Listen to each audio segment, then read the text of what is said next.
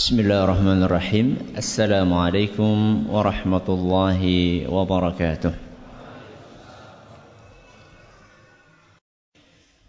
الحمد لله وحده والصلاة والسلام على من لا نبي بعده وعلى آله وصحبه ومن اتبع هداه إلى يوم القيامة أما بعد Kita panjatkan puja dan syukur kehadirat Allah Tabaraka wa Ta'ala. Pada kesempatan malam yang berbahagia kali ini Pada tanggal 6 Safar 1439 Hijriah Atau yang bertepatan dengan tanggal 24 November 2017 Kita masih kembali diberi kekuatan Kesehatan, hidayah serta taufik dari Allah Jalla wa'ala sehingga kita bisa kembali menghadiri pengajian rutin untuk membahas adab dan akhlak di dalam Islam di Masjid Jenderal Besar Sudirman di Purwokerto ini. Kita berharap semoga Allah Subhanahu wa taala berkenan untuk melimpahkan kepada kita semuanya ilmu yang bermanfaat sehingga bisa kita amalkan sebagai bekal untuk menghadap kepada Allah Jalla wa Ala. Amin. Salam dan salam semoga senantiasa tercurahkan kepada junjungan kita Nabi besar Muhammad sallallahu alaihi wasallam kepada keluarganya, sahabatnya dan umatnya yang setia mengikuti tuntunannya hingga akhir nanti. Para hadirin dan hadirat sekalian yang semoga senantiasa dirahmati oleh Allah dan juga para pendengar radio Fika Insani 88.8 FM di Purwokerto, Purbalingga, Banyumas, Cilacap, Wonosobo, Kebumen dan sekitarnya. Para pemirsa Surau TV dan Yufi TV yang semoga senantiasa dirahmati oleh Allah Azza wa Jalla. Alhamdulillah pada pertemuan yang lalu kita telah mengawali pembahasan tentang hadis yang ke 17 dari kitabul jami' yang ada dalam kitab Bulughul Maram karya Imam Ibn Hajar Al-Asqalani rahimahullah yaitu sebuah hadis yang berbunyi An Abi Hurairah radhiyallahu anhu qal dari Abu Hurairah Semoga Allah meridai beliau bahwa beliau berkata, qala Rasulullah sallallahu alaihi wasallam. Rasulullah sallallahu alaihi wasallam bersabda, "Man ahabba an yubsata alaihi fi rizqihi." Barang siapa yang suka, barang siapa yang ingin diluaskan rizkinya wa an yunsa'alahu fi atharihi. Dan dia ingin ajalnya diundur alias dia ingin umurnya panjang. Barang siapa yang ingin dua hal tersebut rizki yang luas dan umur yang panjang fal yasil rahimahu. Hendaklah dia bersilatu rahim Rawahul Bukhari, hadis riwayat Bukhari. Pada pertemuan yang lalu kita baru mengupas awal hadis man ahabba an yubsata alaihi fi rizqihi. Barang siapa yang ingin yang suka diluaskan rezekinya.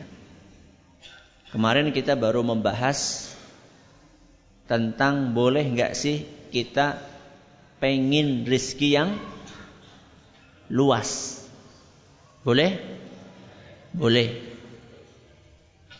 Boleh nggak kita cinta kepada dunia?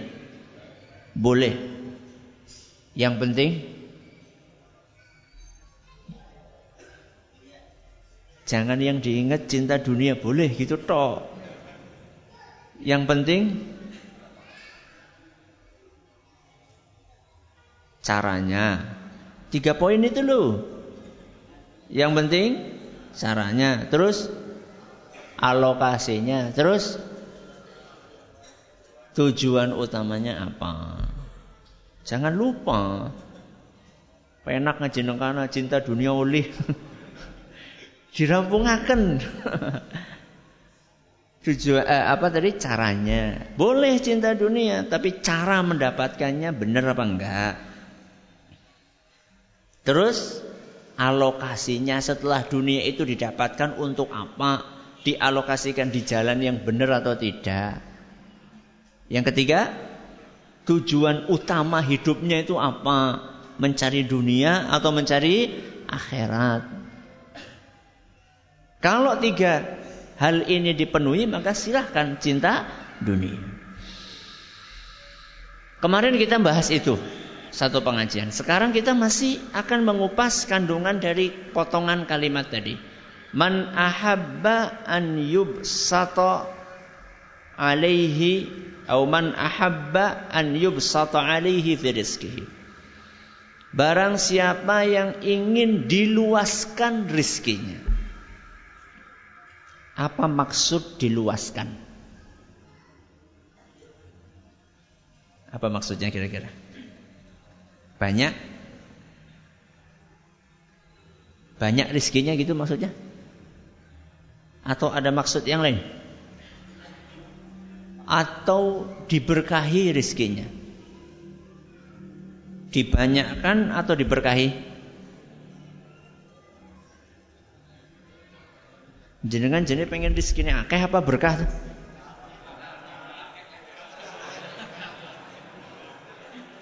Berkah tapi akeh.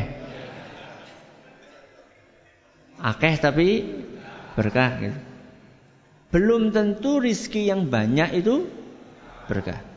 Dan belum tentu rizki yang berkah itu banyak. Dan jangan milih yang mana? Setitik berkah, apa akeh ora berkah? Yo karepe yo kabehan akeh berkah.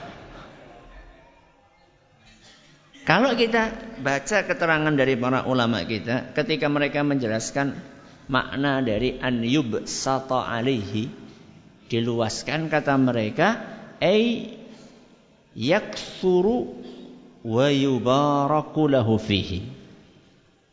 Jadi makna diluaskan itu dibanyakkan dan diberkahi. Alhamdulillah. Bisa loro-loro bisa. Banyak dan berkah ya. Barang siapa yang ingin rizkinya berkah dan banyak, maka hendaklah dia bersilaturahim. Jadi silaturahim itu akan menghasilkan bukan hanya nominal yang banyak. Selain nominal yang banyak juga berkah. Dan sebenarnya yang lebih penting itu bukan di banyaknya. Yang lebih penting adalah diberkahnya. Karena sekalipun seandainya sedikit, sekalipun seandainya sedikit, tapi kalau berkah nyaman. Contoh, sebulan penghasilannya sejuta, satu juta, anaknya lima, cukup? dicukup-cukupkan. Berarti aslinya ora cukup. Satu juta buat lima anak. Wong tua loro, bapak karo ibu. Berarti untuk tujuh orang. Satu juta, satu juta. Kalau buat makan tok, satu juta dibagi tiga puluh. Berarti satu hari 30 ribuan sekian. 30 ribu untuk makan tujuh orang tiga kali. Cukup? Secara perhitungan matematis manusia tidak cukup. Tapi ada nggak orang yang penghasilannya segitu, anaknya segitu, kemudian dia cukup? Ada? Sing lebih sedidik sekarang sejuta, sing anaknya lebih akeh. Banyak yang cukup. Anak siji, bojo siji. Gajinya 10 juta. Cukup apa kurang?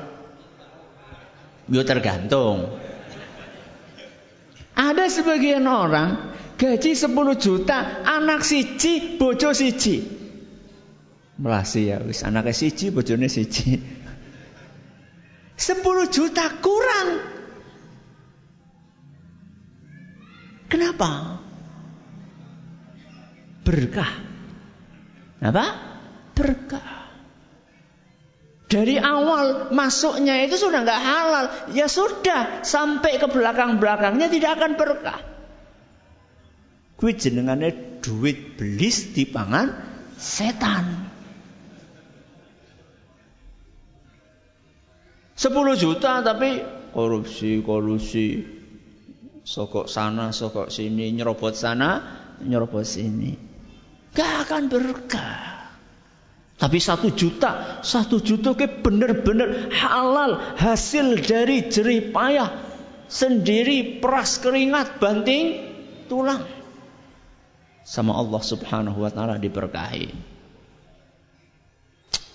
Itu dilogiskan bisa nggak itu Ustaz? Tidak segala sesuatu harus bisa dilogiskan. Tapi saya ingin bantu. Coba.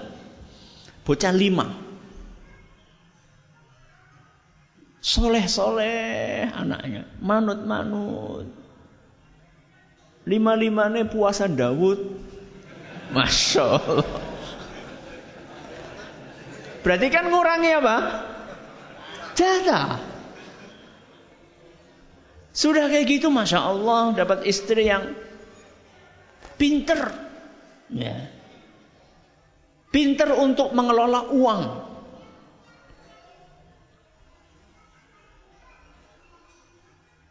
Dia kreatif. Cuma dibelikan kentang saja sama siapa? Sama suaminya. Masya Allah. Bisa dibikin bergedel. Bisa dibikin apa? Uh, apa namanya? Oseng sambal kentang ya. Sambal kentang, sambal goreng. Ya. Terus bisa dibikin apa lagi? Bisa dibikin uh, apa? Fried Stik stik kentang. Ya. Masya Allah. Kelasnya kelas hotel. Lagi sing anaknya siji, bojone siji. Diwai oh, ditukakan ayam, tukakan daging, orang bisa masak. Ya.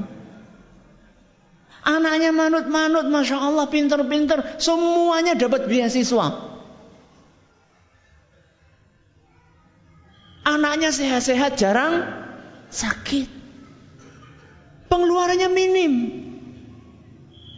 Nek makan ya nggak terlalu minta yang macam-macam seadanya mereka makan. Makanya bareng-bareng. Ya satu nopo? Nampan. Ini kan pernah kita bahas. Makan berjamaah. Akhirnya berkah. Ya. Sedangkan yang itu Anaknya satu, rewel. Nek lawe ora, sate gule ora, gelem. Setiap hari makannya sate, gule, iso. Apa lagi? Sate, gule, iso. Terus apa nih?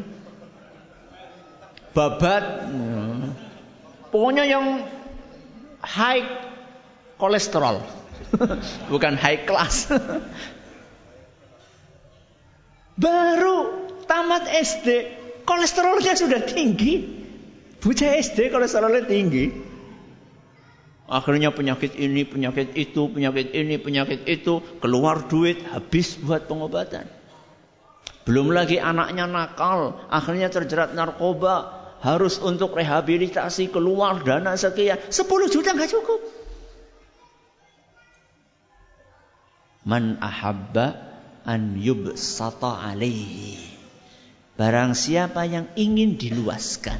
Diluaskan itu bermakna dibanyakkan dan diberkahi. Man ahabba an yubsata alaihi fi rizkihi. Barang siapa yang ingin diluaskan rizkinya. Rizki. Banyak kekeliruan pemahaman tentang rizki. Yang mendominasi pemikiran kebanyakan orang rizki itu identik dengan uang.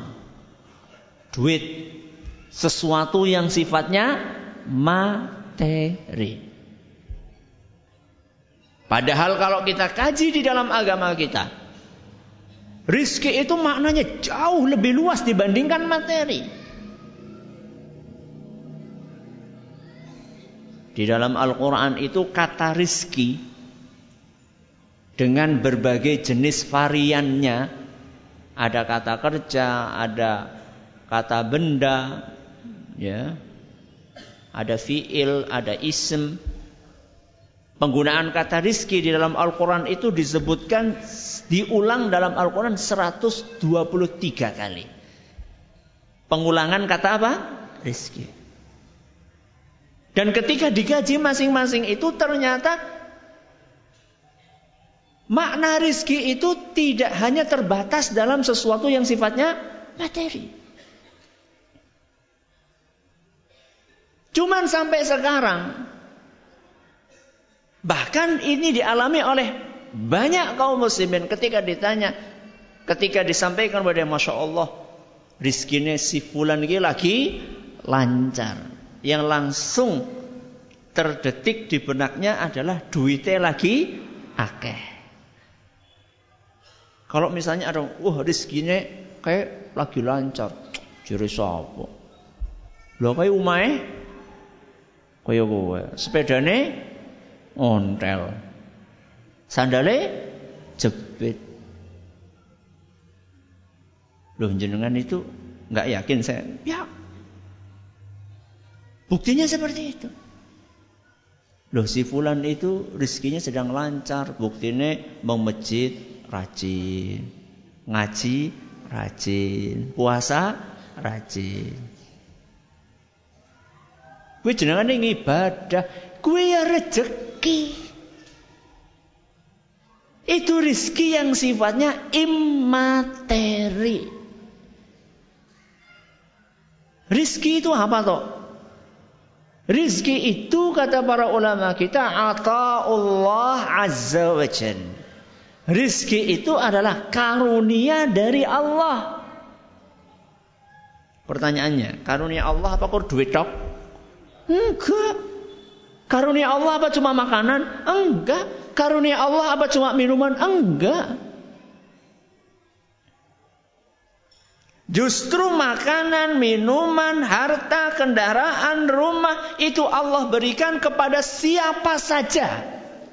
Siapa saja itu maksudnya yang dicintainya dan yang tidak dicintainya.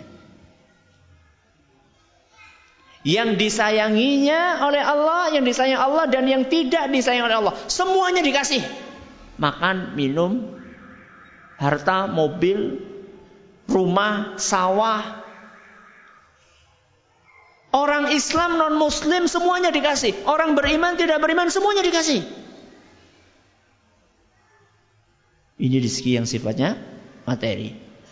Tapi rizki yang sifatnya immateri. Keimanan, amal salih, ilmu yang bermanfaat. Itu yang dikasih sama Allah hanya manusia, manusia spesial yang disayang oleh Allah Subhanahu wa taala.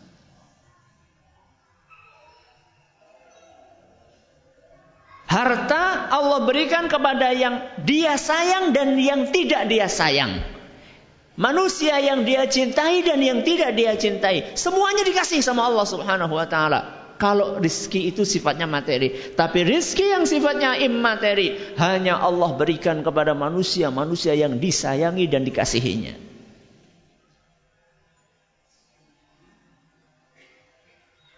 Ustadz kenapa kok ada pergeseran pemahaman bahwa rizki itu hanya terbatas dengan uang. Padahal di dalam Al-Quran sudah diulang-ulang rizki sampai berapa kali tadi? 123 kali Ustadz. Dan rizki itu masing-masing ternyata dijabarkan. Ada yang materi, ada yang imateri. Kok bisa pemahaman itu ada di antara kaum muslimin?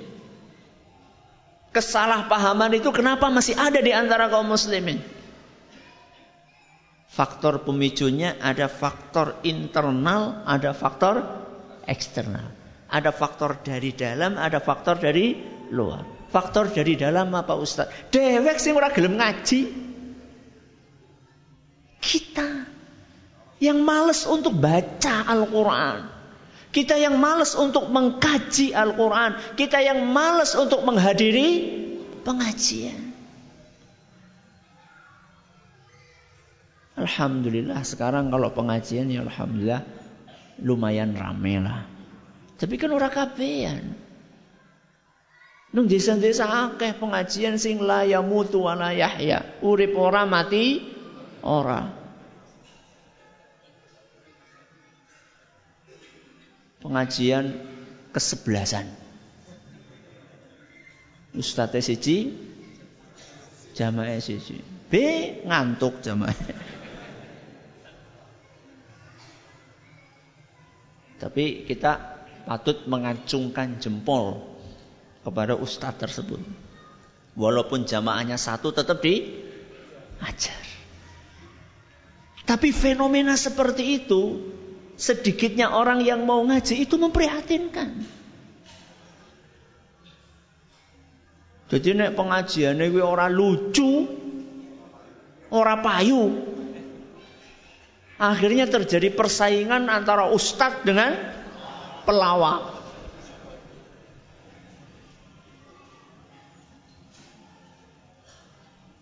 Pengajian itu sifatnya hanya pada momen-momen tertentu saja. Sehingga kalau diundang pengajian, dia pengajian dalam rangka apa? Loh pengajian dalam rangka apa? Dalam rangka tolabul ilmi, mencari ilmu. Masa pengajian identik dengan perayaan, perayaan, perayaan? Pengajian itu setiap saat.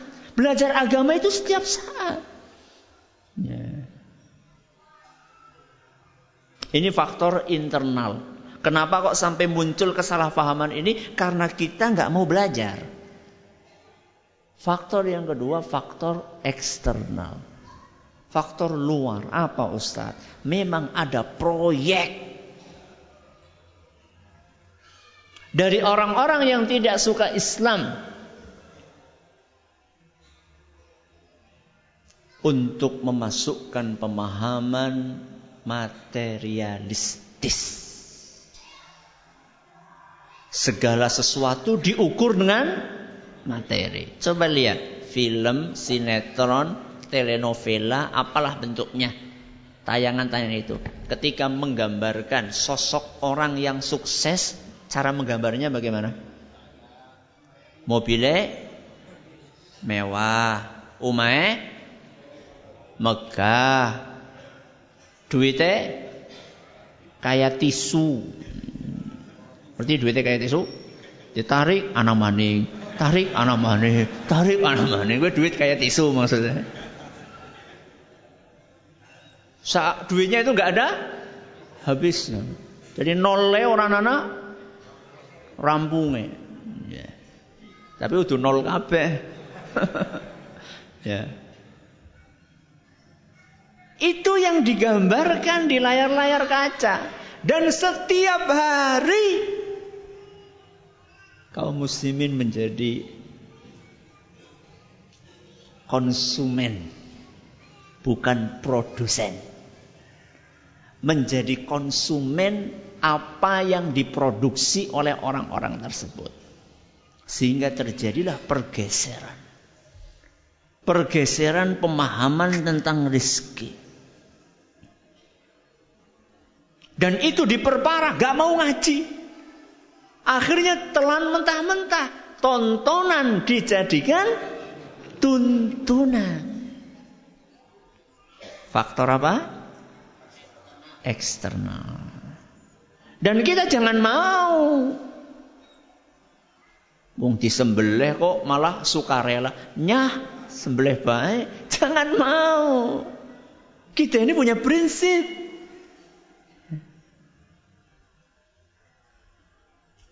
Kita punya pegangan. Ajaran agama. Jadi kembali pada rizki itu bukan hanya sifatnya apa? Materi tapi juga termasuk rezeki yang sifatnya immateri.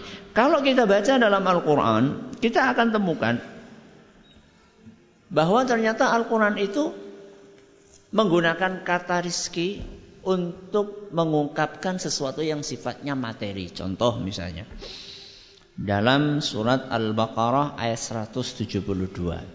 Surat apa? Al-Baqarah ayat 172. Allah Subhanahu wa taala berfirman, "Kulu min thayyibati ma razaqnakum." Artinya makanlah yang baik-baik dari rizki yang kami berikan kepada kalian. Apa? Punya ayatnya? makanlah yang baik-baik dari rizki yang kami berikan kepada kalian. Kira-kira rizki di sini maksudnya materi apa imateri? Materi, mau makan kok. Ya, makan berarti kan makan makan ya panganan, ya, buah-buahan, segar. Ya, ini namanya rizki materi. Contoh yang lain, Allah Subhanahu wa taala berfirman dalam surat Az-Dzariyat ayat 22. Surat apa? Az-Dzariyat ayat 22. Allah Subhanahu wa taala berfirman, "Wa fis samai rizqukum." Di langit ada rizki kalian. Di langit ada rizki kalian. Apa kira-kira? Hujan.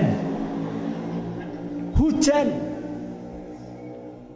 Hujan itu materi apa immateri? Materi, ada fisiknya, hujan air. Ya. Materi, hujan itu materi. Jadi turunnya hujan itu rizki, berkah. Makanya sering saya ingatkan, kalau turun hujan, jangan ngeresula. Udan maning, udan maning. Mobil lebih dikumbah, Berarti goyang udan mana. Itu bapak-bapak, ibu-ibu memean urung garing sing wingi udan mana. Subhanallah. Rizki dari Allah. Makanya Rasulullah SAW disebutkan dalam beberapa riwayat beliau itu kalau hujan keluar ya sambil melepas tutup kepalanya. Bahasanya dewek udan-udanan. Eh, bocah-bocah pada seneng. Alhamdulillah. Biasanya didomain bapak kan udan-udanan. Kata beliau innahu hadithu ahdin bi rabbiha. Air yang turun ini itulah curahan berkah dan rahmat dari Allah. Tapi tentunya yang melihat kondisi fisik. Lagi meriang hutan-hutanan.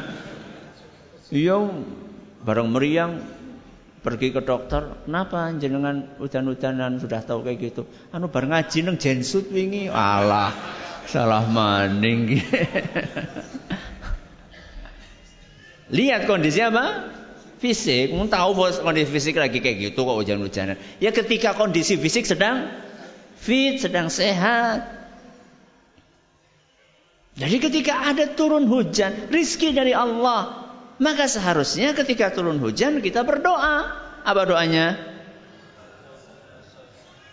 Allahumma sayyiban nafi'an. Pun apal? Sampun? Masya Allah. Sampun ya sampun, sing dereng ya dereng. Apa coba? Allahumma sayyiban nafi'an. Coba lagi.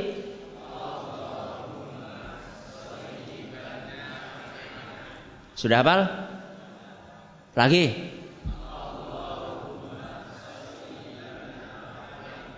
Apa artinya? Allahumma. Tahulah semuanya. Allahumma artinya ya Allah. Sayyiban itu artinya hujan. Nafi'an artinya yang bermanfaat. Intinya, ya Allah jadikanlah hujan ini bermanfaat. Bermanfaat bagaimana Ustaz? bisa buat minum kita.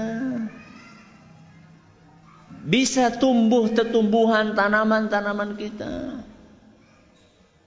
Bisa bersih pekarangan kita. Bisa subur tanah yang ada di kebun kita. Manfaat. Bisa ngerubuhakan wit beringin. Manfaat apa tuh gue? Manfaat atau tidak? Ya tergantung sudut pandangnya. Ya. Kalau kemudian ada yang celaka, ada yang meninggal dunia, karena itu ya kita katakan ini berbahaya. Tapi kalau sudut pandangnya jadi orang sajen maning. Nah, gue yang manfaat nih. Orang mau motong beringin kan takut-takut gue. Ya, akhirnya Allah sendiri yang menumbangkannya. Ini rizki yang sifatnya materi. Ada dalam Al-Quran rizki yang sifatnya immateri. Contohnya, Allah subhanahu wa ta'ala berfirman dalam surat Toha. dalam surat Toha. Ayat 31. Surat apa? Toha ayat 31. Allah Subhanahu wa taala berfirman, "Wa rizqu rabbika khairun wa abqa."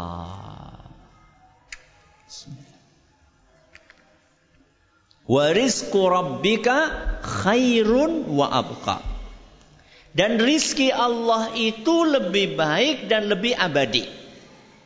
Rizki dari Allah itu lebih baik, lebih istimewa, dan lebih abadi lebih kekal.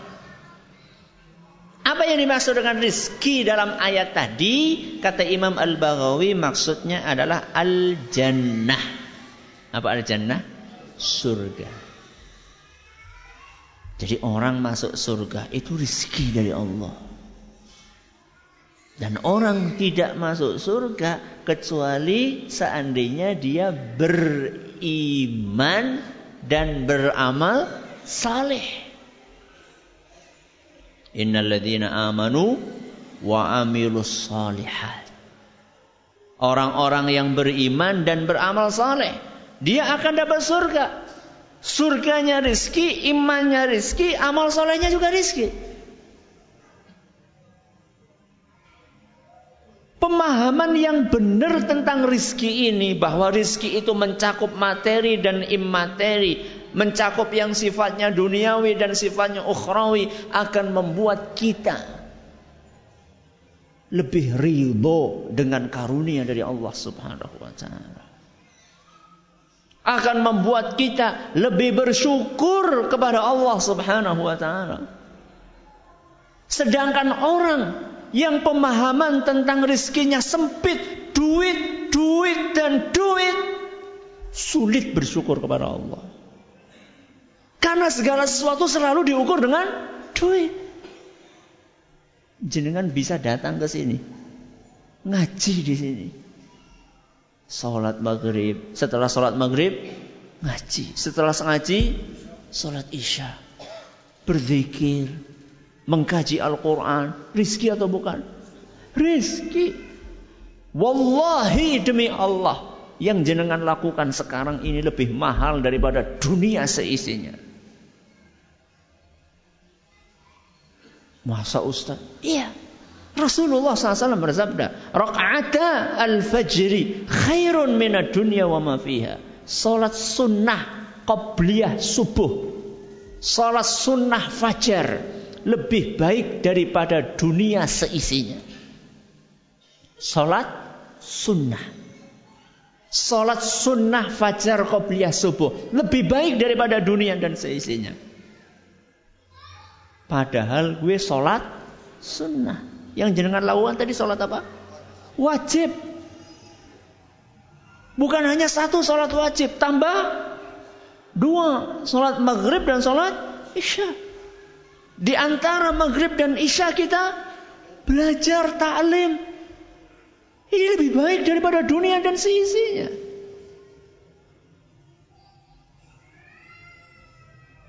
Jenengan kon milih Ngaji apa diwe mobil milih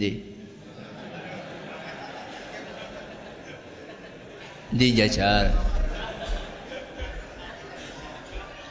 Ustaz tadi kan teori Ustaz. Prakteknya lain lagi Ustaz.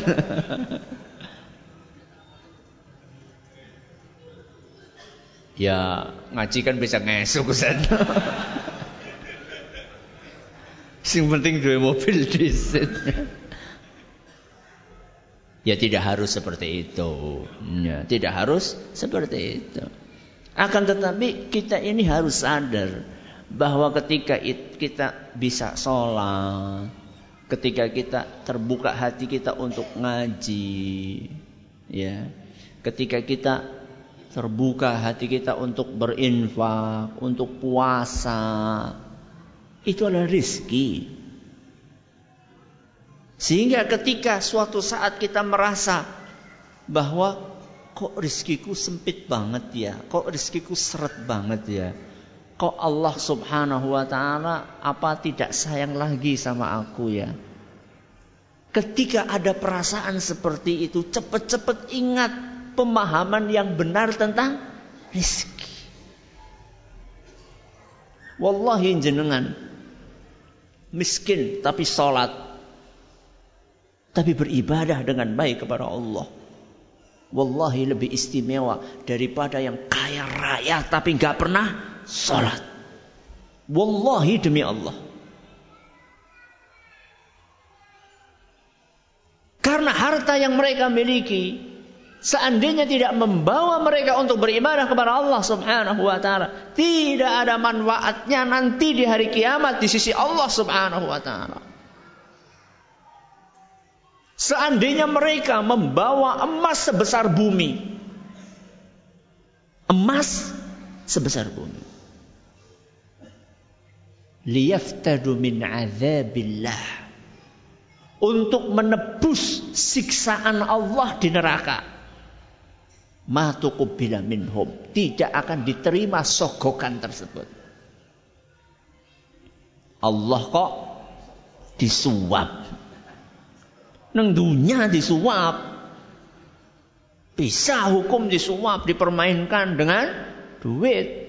Ya. wani piro? Di akhirat kok mau disogok? Siapa hakimnya ahkamul hakimin, hakim yang paling adil. Siapa? Allah. Kalau ada yang mau tanya silakan ada waktu nanti habis azan insyaallah. Alhamdulillah rabbil alamin wassalatu wassalamu ala nabiyyina Muhammadin wa ala alihi wa sahbihi ajma'in Kita akan ringkaskan apa yang tadi kita pelajari di Ba'da Maghrib tadi pengajian tadi yang pertama bahwa makna hadis Rasul SAW man ahabba an yubsata alaihi fi rizkihi barang siapa yang ingin diluaskan rizkinya diluaskan itu maknanya apa? Dibanyakkan dan diberkahi. Idealnya bisa banyak dan berkah. Seandainya memang ditakdirkan tidak banyak ya paling tidak kita harus dapat berkahnya. Kemudian setelah itu kita bahas tentang rizki. Pemahaman yang benar tentang rizki. Bahwa rizki itu artinya adalah karunia Allah. Dan karunia Allah itu ada yang sifatnya materi dan ada yang sifatnya immateri. Ada yang sifatnya duniawi, ada yang sifatnya ukhrawi. Yang materi atau duniawi contohnya adalah uang, kendaraan, rumah, apalagi makanan, minuman, ya dan seterusnya. Itu sifatnya materi. Yang immateri adalah iman, amal, soleh yang akan mengantarkan ke surganya Allah Subhanahu wa taala. Harapannya idealnya kita dapat dua-duanya. Materi dan immateri.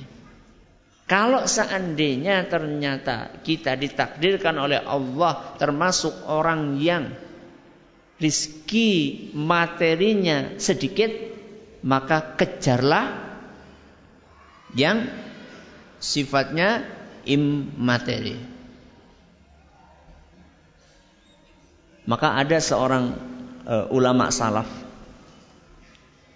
Kalau nggak salah Imam Al Hasan Al Basri kalau nggak salah. Atau mungkin ulama yang lain. Beliau mengatakan seandainya saya kalah bersaing dengan rekan saya dalam hal duniawi maka saya akan kalahkan dia dalam hal ukhrawi apa seandainya saya kalah bersaing dengan saudara saya dalam duniawi, maka saya akan mengalahkan dia dan bersaing dengan dia dalam masalah ukhrawi. Aplikasinya bagaimana? Panjenengan punya mobil biasa. Tetangga jenengan beli mobil mewah dalam hal duniawi jenengan kalah. Arab nututi ora bisa. Wong beli mobil yang biasa saja wis empot-empotan maka kalahkan dia dalam ukhrawi. Apa? Dia sholatnya bolong-bolong jenengan sholatnya sing rapet. Dia sholatnya rapet limang waktu tapi di rumah jenengan di masjid. Dia sholatnya di masjid dan tepat waktu jenengan berangkat sebelum waktunya. Untuk sholat sebelum waktu nih. Saking semangatnya jam 10 wis duhuran. Bukan. Maksudnya belum azan jenengan sudah berangkat. Itu nasihat dari ulama kita. Kalau kalah dalam materi duniawi maka kejar ya kalahkan dia dalam ibadah kepada Allah Subhanahu wa taala. Assalamualaikum warahmatullahi wabarakatuh. Waalaikumsalam warahmatullahi wabarakatuh. Ustaz, semoga Anda selalu dijaga oleh Allah Subhanahu wa taala. Amin. Kita semua mudah-mudahan. Bagaimana apabila seorang istri mencari nafkah? Apakah hasilnya mendapatkan berkah? dan bagaimana hukumnya mohon penjelasannya. Saya akan balik bertanya dengan empat pertanyaan. Satu, apakah mendesak untuk bekerja? Satu. Dua, apakah pekerjaan yang Anda lakukan halal? Tiga, apakah lingkungan pekerjaan Anda syar'i? Empat, apakah pekerjaan tersebut melalaikan dari tugas utama atau tidak? Kalau jawaban dari empat pertanyaan ini positif, insya Allah halal. Contoh, pertanyaan pertama apa tadi? mendesak atau tidak. Contoh mendesak suami sakit, stroke, nggak bisa mencari nafkah. Lu mau nggak mau harus bekerja. Yang ngasih makan anak suami siapa kalau jenengan nggak kerja? Satu. Nggak mendesak Ustadz, suami saya penghasilannya gede, bos. Wis ngapa maning? Dua, halal enggak pekerjaannya. Kalau tanya berkah, pekerjaannya halal apa enggak? Kalau pekerjaannya enggak halal ya dari awal enggak berkah.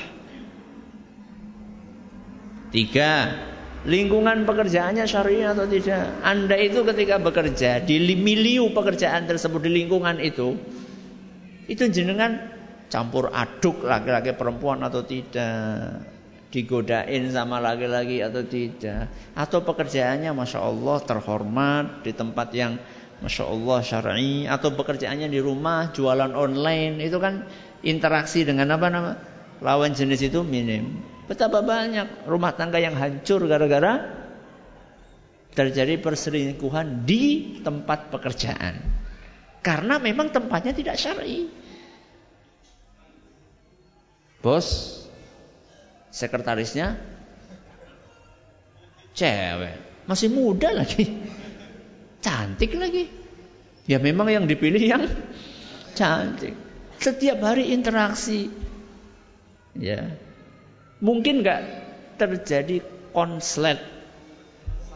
Sangat mungkin. Dan bukan kemungkinan sudah terjadi, bukan kemungkinan lagi, sudah terjadi. Ya. Maka ini pertanyaan yang ketiga. Yang keempat, apakah melalaikan dari tugas utamanya atau tidak? Tugas utamanya apa? Melayani suami, mendidik anak. Walaupun mendidik anak itu adalah tugas bersama, tapi dominan ada di tangan istri karena suami bekerja di luar, banyak di luar, istri banyak di rumah. Saya sering saya ceritakan ini. Pernah suatu saat ngajar anak-anak TPQ. Ini kejadian beberapa tahun yang lalu. Ketika sore-sore pada asar biasa, ketika lagi nyimak anak-anak itu membaca ikra. Tahu-tahu ada salah satu anak TPK yang diem nunduk lama-lama nangis sambil megangi perutnya sambil megangi perutnya. Terus ditanya kenapa nangis? Pertama nggak mau jawab. Akhirnya didesak-desak kenapa? Sakit perut. Kenapa sakit perut? Lapar. Kenapa lapar? Belum makan. Dari kapan? Dari pagi. Dari pagi. Jadi ketika dia bangun, ibunya sudah nggak ada. Ketika dia pulang sekolah, ibunya juga nggak ada. Ketika tidur malam, ibunya belum pulang. Terus kapan ketemu sama ibunya? Hari Ahad ibunya ngelembur. Terus kapan memperhatikan anak? Kan butuh duit. Apa kok duit tok yang dibutuhkan sama anak? Kasih sayang. Itu padahal makan. Makan itu kan sesuatu yang sifatnya apa? Primer. Kalau makan saja nggak diperhatikan, apalagi sinau ngaji, apalagi sholat anak itu, apalagi anak ini sudah bisa baca Quran atau tidak, apalagi anak ini wudhunya benar atau tidak, apalagi anak ini ketika akan tidur baca doa atau tidak, mana perhatian? Itu tugas. Anak kita itu aset yang lebih mahal daripada gaji yang kita dapatkan. Siapa yang akan mendoakan kita nanti ketika kita sudah meninggal dunia kalau bukan anak-anak kita? Teman-teman WA. Teman-teman di kantor. Tetangga. Teman ngobrol bareng, ngerumpi bareng di randu apa? Pos ronda. Anak yang akan mendoakan kita.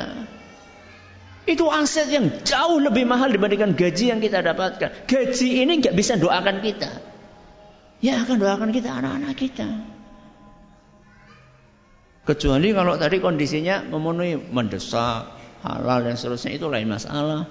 Tapi kalau Masya Allah Alhamdulillah suami itu punya penghasilan yang cukup. Bukan hanya cukup bahkan lebih. Ngapain lagi? Sudah didik anak, ini aset kita, ini tabungan kita. Ini amal jariah kita. Mudah-mudahan bermanfaat. Terima kasih atas perhatiannya. Menuntas segala kurangannya kita tutup dengan membaca Subhanakallahumma bihamdika asyhadu an la ilaha illa anta astaghfiruka wa atubu ilaik. Warahmatullahi wabarakatuh.